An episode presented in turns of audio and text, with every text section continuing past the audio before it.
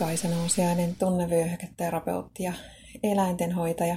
Teen ihmisille tunnevyöhyketerapiohoitoja ja mentaalista valmennusta ja eläimille, pääsääntöisesti koirille, kehohoitoja mun Helsingin Kumpulan toimitilassa. Tänään on ollut sellainen päivä, että mä oon katsellut kuvia ja julkaisuja somessa ja miettinyt, että apua, ah, miksi mä en voi olla noin hyvä, miksi mä en voi näyttää noin hyvältä tai osata kirjoittaa hyvin tai osua juuri johonkin hermoon, johonkin tärkeäseen asiaan. Olen tuntenut siis huonomuuden tunteita siitä, että en ole yhtä hyvä kuin joku toinen vaikuttaa olevan. Ja tämä huomio taas kerran sai mut miettimään sitä, että miksi hän mulle avun pyytäminen on niin vaikeaa sellaisessa asiassa, jonka mä ajattelen osaavani hyvin, niin kuitenkin toisinaan käy silleen, että jonkun, jonkun osa, joku osa-alue siitä hommasta on sellainen, missä joku toinen ehkä osaisi neuvoa mua. Mun on tosi vaikea mennä pyytämään apua keneltäkään. Ihan sama, onko kyseessä sellainen, jonka mä tiedän osaavan sen asian vai joku muu ihminen. Niin se, että mä tuon oman osaamattomuuteni ilmi, on mulle tosi vaikeeta. Ja mä oon miettinyt viime aikoina aina välillä sitä, että minkä takia häpeä siitä, että mä en osaa jotain asiaa, on niin voimakas, että se estää mua pyytämästä apua.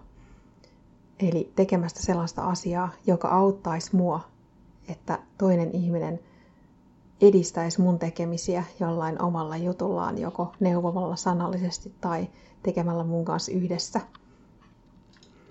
Mä ihmettelen tota, koska mielestäni mä oon kuitenkin päässyt niiden omien huonomuuden tunteiden juurille tavallaan. Ja silti se häpeän tunne on tosi voimakas, niin voimakas, että mä en aina edes tunnista sitä, vaan se on vaan joku este, semmoinen muuri, joka yhtäkkiä nousee tähän ja estää mua toimimasta, estää mua menemästä eteenpäin, pitää siellä tavallaan siellä omassa laatikossa, ikään kuin sieltä ei saisi mennä pois. Ikään kuin pitäisi tyytyä siihen, mitä jo on. Ikään kuin ei olisi oikeutta kehittyä ihmisenä tai osaajana tai missään asiassa.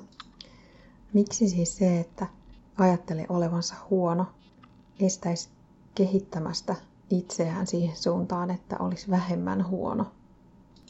Mikä se on se mekanismi, joka pitää ihmisen siellä omassa kuopassaan ilman, että uskaltaa nousta sieltä ylös ja olla oma itsensä tavallaan loistaa sinä omana itsenään.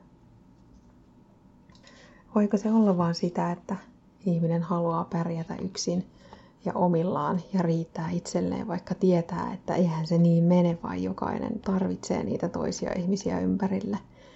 Tarvii niitä ihmisiä, jotka vastustaa, jotka haastaa ja tarvii niitä ihmisiä, jotka kannattaa, jotka on samaa mieltä ja tarjoaa tukea.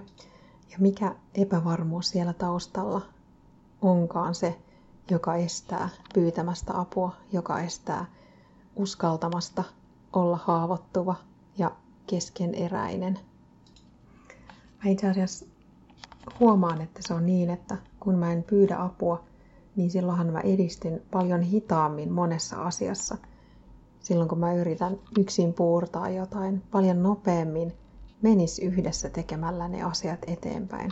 Mutta silti joku este, joku muuri on siinä, joka mun pitää hajottaa vielä, jotta pääsen edistymään nopeammin niissä asioissa, joissa haluan edistyä.